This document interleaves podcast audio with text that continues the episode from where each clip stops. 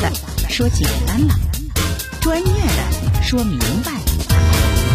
警法时空，大事不糊涂，小事不生活全在线零距离。二零二一年，二零二一年，点滴法治进步，照亮美好人生。姚博主持。大家好，欢迎收听今天的警法时空，我是姚博。等我找到他的时候，他就在抓脖子，看到很长一条疤，然后他说是小朋友，把那个风筝挂到他脖子上了。我当时也想去找那个小朋友，但是我儿子说，他说好痛。这个我也是在药店上过班的，我就想着赶紧去给他洗，不要让他那个伤口再感染了。说这话的是家在湖南滨州的一个六岁的小男孩的妈妈。他说的这个事儿就发生在今年的三月二十八号。当时孩子在公园玩滑板车，被其他小朋友放的风筝线割伤了脖子。我看了看啊这个视频，孩子的这个脖子，哎呀，那这个线啊怎么着也得有十来厘米，看上去深红色的一道。不过呢，没有大面积的出血，也就是说表皮被割伤了。这幸亏是小朋友的风筝线，这要是小朋友的爷爷手里放的这大的风筝线，那可不得了。您看现在这个时候。又是一年当中春暖花开的时候了，清明后到谷雨，这会儿啊，人们都喜欢把这放风筝做休闲娱乐的方式。眼下正是放风筝的季节。前两天呀，我也赶潮流，跟大伙儿一块儿去玉渊潭公园看樱花。刚一进公园，我就抬头，我就看到这个公园的上空有一个风筝，而且啊特别大。我琢磨着，这个人呢，他应该不是在公园里放，应该是在那个附近放。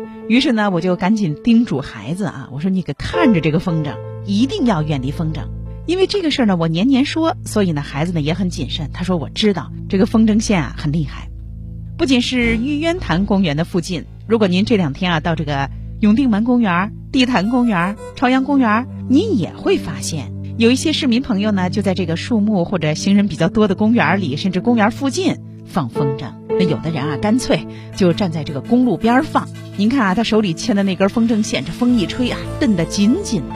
每年在这个季节，因为风筝线伤人的事儿屡见不鲜。那大伙说，一个线能怎么伤人呢？这风筝线，它怎么能成伤人的利器呢？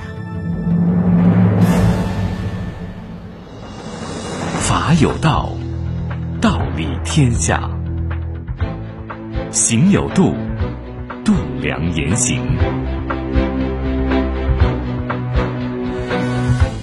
警法时空，听众朋友好，我是姚博，就在北京交通广播。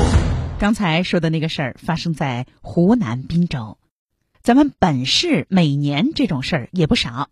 房山法院的法官关杰，他就审结过一个放风筝伤人的事情，咱们一块儿来听他的介绍。去年，小芳二十岁，嗯毕业，在房山区燕山影剧院前的一个公交车站，他走过去等车的时候。有一位王老汉放的风筝正好落下来，风筝线就将小芳围住了。由于这个风筝线特别的细，绕上小芳的肚子之后，就越绕越紧，很痛苦，因为像刀子一样被划伤。再加上王老汉在那边收风筝线，就相当于两股力量在撑着他的肚皮，就很痛，以至于把肚皮给划伤了。王老汉知道自己的风筝落下来了，就顺着风筝线去找自己的风筝，然后小芳就告诉他，风筝线将他划伤了，两个人就一块去了医院去治疗伤情。医生进行了处理，将他的伤口进行缝合，是留下了很大一块伤疤。那小芳的伤情怎么样？左前臂划伤了五厘米，肚子那块划伤了二十厘米，有深度的伤。经过缝合之后，留下的疤痕还会一直存在。因为受伤了，所以没办法工作，这对他的精神伤害挺大的。他认为对他以后的婚姻也有影响。但是风筝落下的时候，跑到了小芳所在的公交站呢。当时事发的时候是这一天的几点钟？下午两点。那王老汉为什么不给人家赔钱，还非得让人家诉到法院呢？王老汉觉得自己只是放个风筝，不愿意赔偿那么多的钱。他觉得他在放风筝的时候，风筝掉下来之后，他就立刻去捡了。小芳的伤情不至于那么严重，不会花很多的医疗费，所以他不同意赔偿巨额的医疗费，只同意赔偿七百。这个案件来到了房山法院之后，经过了法院的审理，法院做出了一审判决。我们法院经审理后认为，王老汉在公共场所放风筝，但是他没有做到安全注意义务，他是有过错的。于是判决王老汉赔偿五千五百块钱。王老汉也意识到了自己的错误，赔偿了多少钱呢？五千五百块钱。大家说，哎呦，这风筝放的是够贵的啊！但是我告诉您，咱们国家的民事赔偿其实啊，可以赔的范围是非常有限的。小芳的这个五千五百块钱，那是直接损失，那就是说小芳花出去的钱，而不可能有小芳挣的钱。因为我们国家的这个民事赔偿，它是填坑原则，就是我这放风筝给你造成了多少直接的财产损失啊，你医药费多少，包括呢，呃，最后没有报销是多少，我给你填平就行。你指着这个挣钱，那是不可能的。那大家想，把人家姑娘的肚子给人家划伤了。胳膊也划伤了，衣服都烂了，那现场的那个尴尬呀，当时的那个惊恐啊，那这个钱那是没法算的，那不叫直接损失。所以呢，小芳的个人损失肯定是高于这个五千五百块钱的。所以您看，放风筝的时候一定要选择好时间和场合，周围呢要是人来人往，您别在那儿放。老爷子当时呢是在什么地儿放的？在电影院旁边放的。电影院那人来人往。所以您选择的这个地方啊，那肯定对周围过往的人会造成影响。像这一类的官司，那可不是光房山有，那城区里也不少，可以说城区更多。疫情稳定了之后，哎呀，我开车在路上，我看着这天空满天空的风筝，我真替那些放风筝和从附近过的行人捏一把汗。你都晚上了，风筝是看上去亮晃晃的啊，是带灯的、夜光的，有的风筝线它不是啊。您这儿放的挺好，这过来一个人得脖子拉在上头，那可不得了。本市的老先生祖某也是因为放风筝，这次啊不是把姑娘的肚子划了，是把别人的脸划了。于是这双方也就闹到了西城法院。那是去年的三月十五号的晚上五点半。您看，这是下班的高峰期呀。本市的某技工学校的学生，十八岁的小孙，骑着自行车。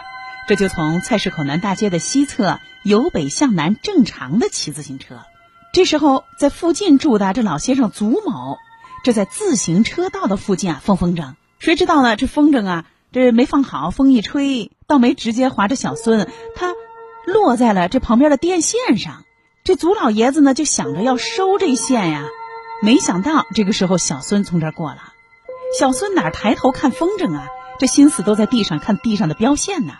结果，他这一蹬，这风筝线就把小孙的脸、下巴两侧全都划伤了。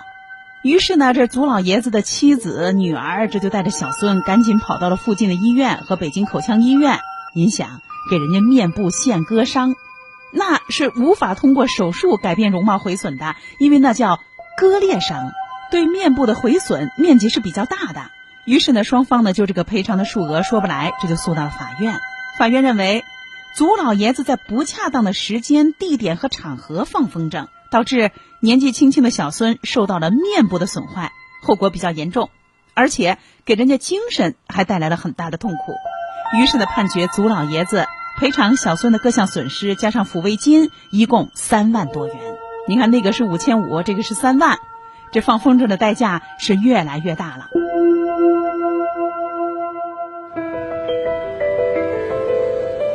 安身在车里，安心在当下，安全在路上。警法时空，姚博主持。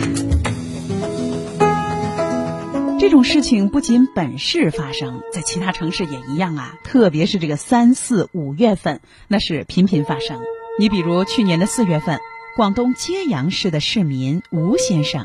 骑着摩托车回家的路上，摩托车头盔的绳儿被风筝线都割断了，那脖子也受了伤了。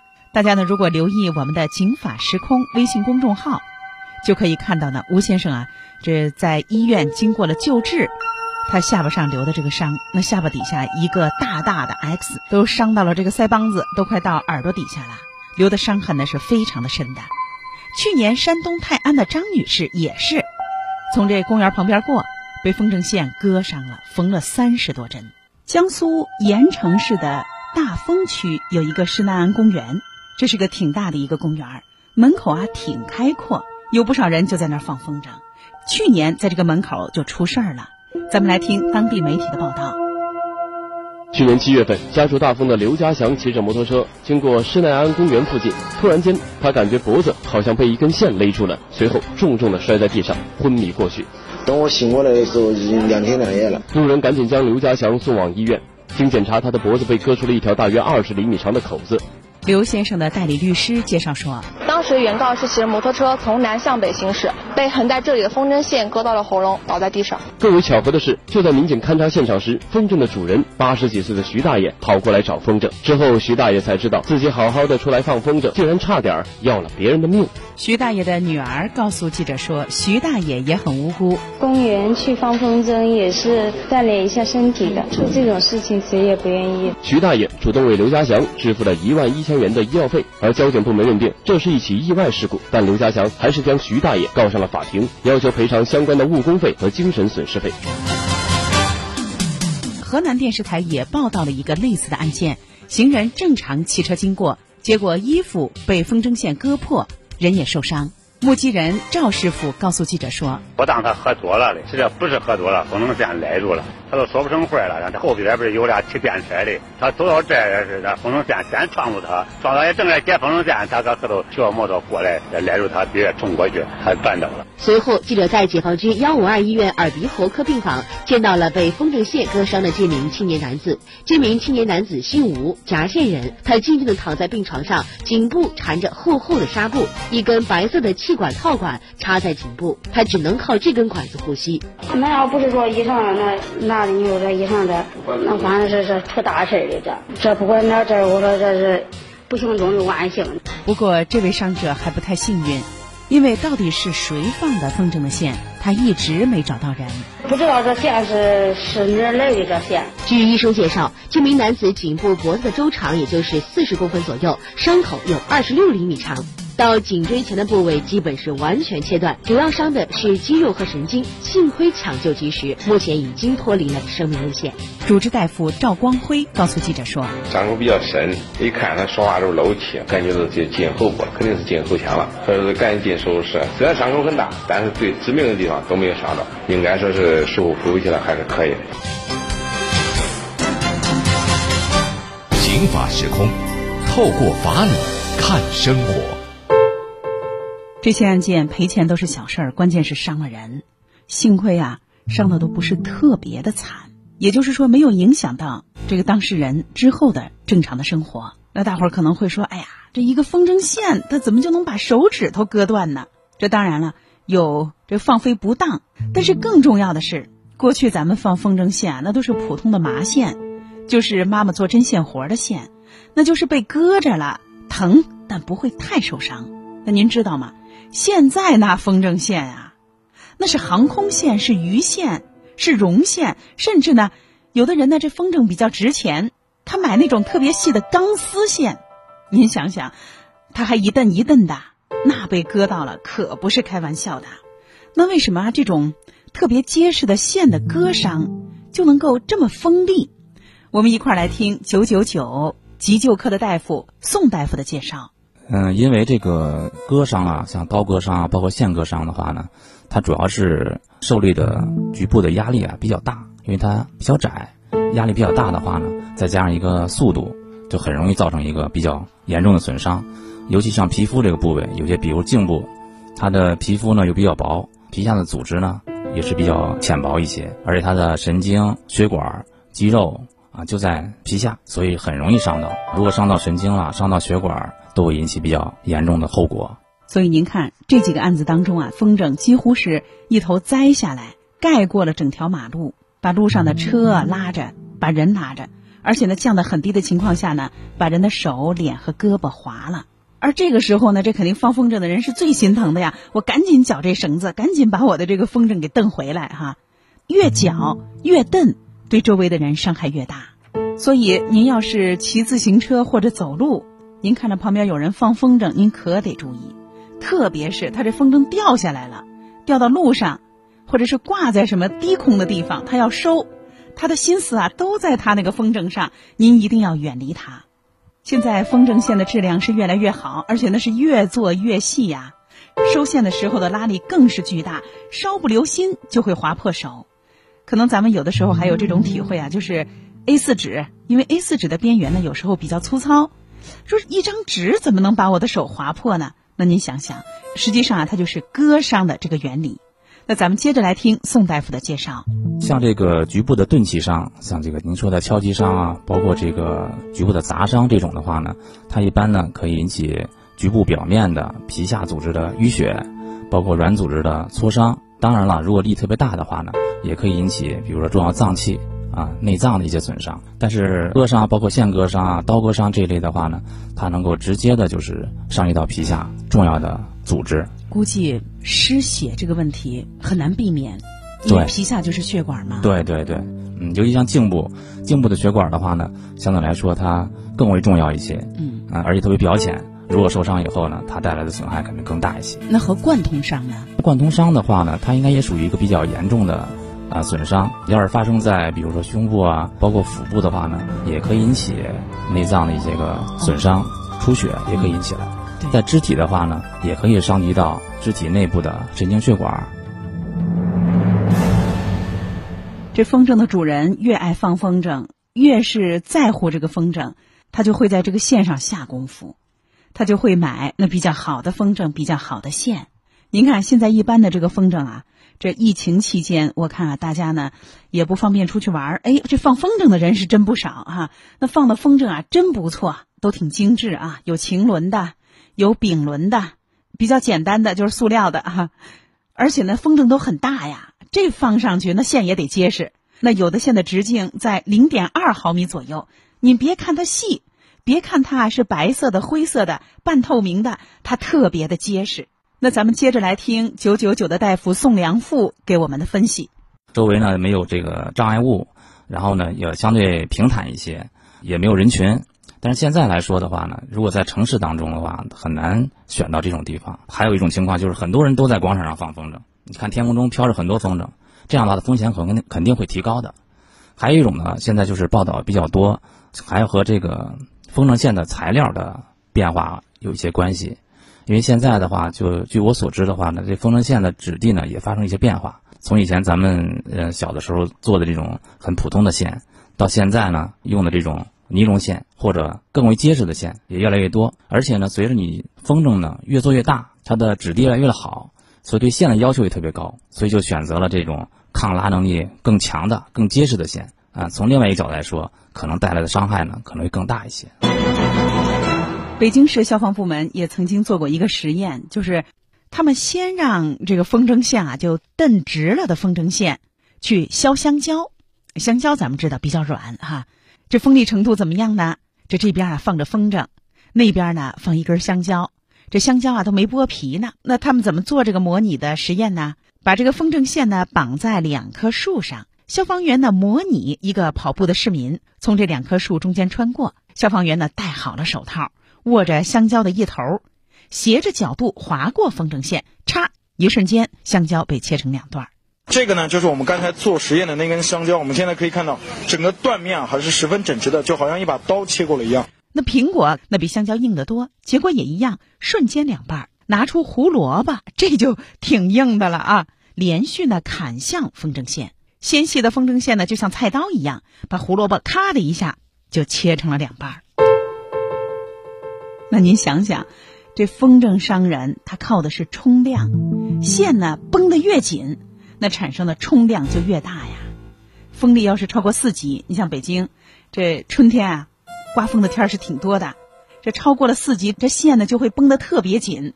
那绷得紧了之后，这风力的大小、风筝的面积和高度，以及风筝线瞬间作用于皮肤上的力和时间的长短，都会影响伤者的伤情。咱们就。说一个小小的研究结果，比如说一位市民体重一百斤，骑自行车的速度呢也不快，每秒五米。如果说啊他的这个头和风筝线的接触时间一秒钟，就说这风筝线粗点吧，直径零点五毫米，这算粗的啊，和人体的接触的长度十厘米，那您想想，那就相当于一个指甲盖儿上压一个一百斤的东西呀、那能不伤着人吗？还有一位消防员在网上啊拍视频给大伙儿演示。就是这个西瓜，一个大西瓜，椭圆形的，放在桌上。他呢，把这个风筝线啊绷在这个锯子的两端，把这个线绷直了，用来割西瓜。几分钟，这西瓜也就被割成了两半。咱们来听听他的这个实验。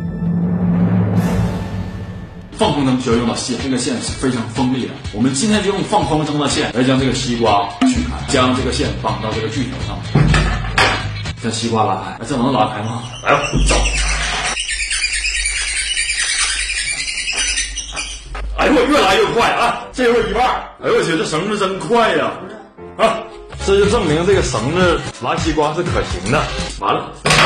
可能大伙儿会说，这都是水果，人受伤那是皮肉之伤啊。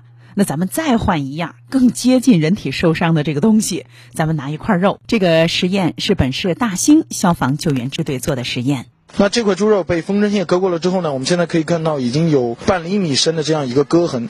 假设一位体重六十公斤的成年人，以普通的速度每秒四米的速度奔跑，如果他的颈部和风筝线接触一秒。他将受到二十四公斤的力量的作用，这就相当于一把锋利的小刀重重的划过脖子的表面。尤其是大伙儿想啊，这个风筝能搁哪儿呢？搁的肯定是人的这个面部，哈，是可能性更多的。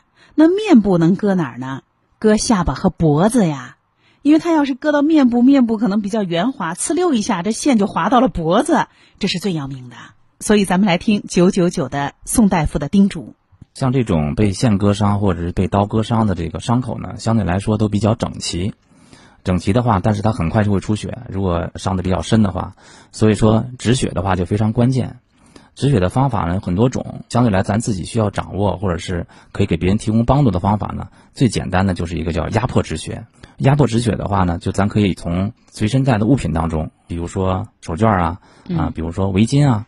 这些物体当中啊，来局部的压在出血的部位，但是说呢，不同的部位呢，可能还有不同的方法，啊，比如说在颈部，因为颈部的话，它的神经血管都非常多，嗯嗯，咱们在压迫的时候呢，还可以做一个环形的包扎，但这种环形包扎不是把颈部整个包起来，哦，那样的话就不能呼吸了，对，所以说有一个办法就是可以使这个上肢上举，健侧的上肢上举。就是俩胳膊抬起来，一个胳膊就可以。啊，一个胳膊抬起来，对对对，然后健侧的、对侧的上肢上举。就是如果伤在左侧的话，举右手；对对，伤在右侧举左手。这是干嘛呢？这样的话呢，把伤口呢可以局部的包扎固定。实际上就是为了压住伤口。然后的话呢，还有就是压住的部位也很关键。如果你选择一个非常面积非常大的一物品压在上面的话，可能起不到太好的止血作用。最好的话呢，能够。如果看到了这个线形的伤口，直接用手局部垫上手绢啊什么的，局部压住。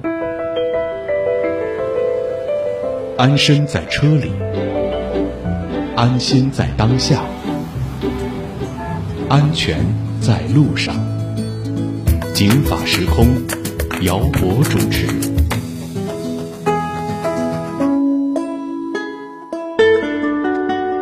那说了对人的伤害，我就要说说了。哪些地方是不能放风筝的？前两天呢，我还在微信公众号上看到很多听众朋友咨询，说啊，这五一快到了，什么地方啊能出去玩，能放放风筝啊？哎呀，我一看到“风筝”这两个字啊，脑袋嗡的一下。我跟您说啊，好多地方都不能放呢，比如机场旁，它是出于对这个低空的运行环境的这种限制；电线杆附近、火车道旁、高楼顶，闪电的时候也不能放啊。公园里，有的人说啊，说大家那个五一到朝阳公园去放风筝吧。我想给大家说啊，您千万别去，朝阳公园两年前就不允许放风筝了，奥林匹克公园去年也不允许放风筝了。说的再详细一点啊，就比如说高压线，高压线呢是规定两边各三十米不能放风筝，但是我想，他要是我站在高压线的一边的三十米，我风筝放到另外一边了，那肯定过三十米了。那您最好啊，不要在高压线旁放风筝。机场周边是要求一公里以内是不允许的，市中心那是不行的。所以我下班回家，在南二环边上啊，看到满天的风筝，我想告诉大家，市中心是不允许放风筝的。我也建议相关的部门能够及时的管一管。还有就是铁路电力线路两侧三百米的区域内是不允许放风筝、放气球的。刚才呢说机场十公里，其实还有相关的法律法规，比如民用机场净空保护区域，他说的是每条跑道的两端，二十公里两侧十公里范围内是不允许放风筝的。您更别说啊，什么航模呀、孔明灯啊、激光灯啊，那同样是不行。一旦违反，情节严重，处两万以上十万以下的罚款。北京市风筝协会的副秘书长李俊杰。在接受记者采访的时候，他就说啊，这放风筝啊，应该选空旷人少的地方，避开建筑物和树木，绝对不能在高压线和道路、铁路的两侧放。其次，大家听啊，五环之内的公园里不能集体放风筝，个人可以在允许的公园里放，但是放的时候一定要避开人群。一旦的出现不可控的状态，你首先得保人，你不能保你的风筝。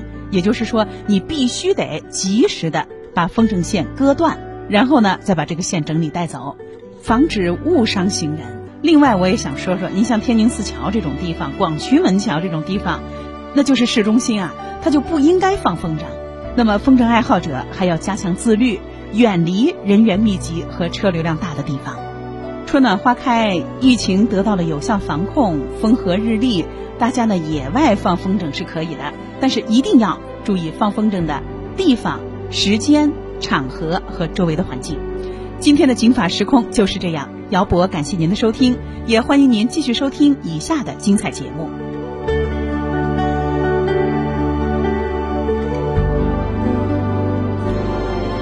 法律博大精深，却也鸡毛蒜皮，看似白纸黑字。实则如影随形。共同债务到底是什么意思？如何让法律给您的生活带来更多的平安和保障？现在起，请在微信公众号里搜索“警法时空”或“姚博幺零三九”，不仅有“警法时空”往期节目内容，更有公益律师及时回答您的法律咨询。这个问题你可以一个贴身、贴心的私人法律顾问。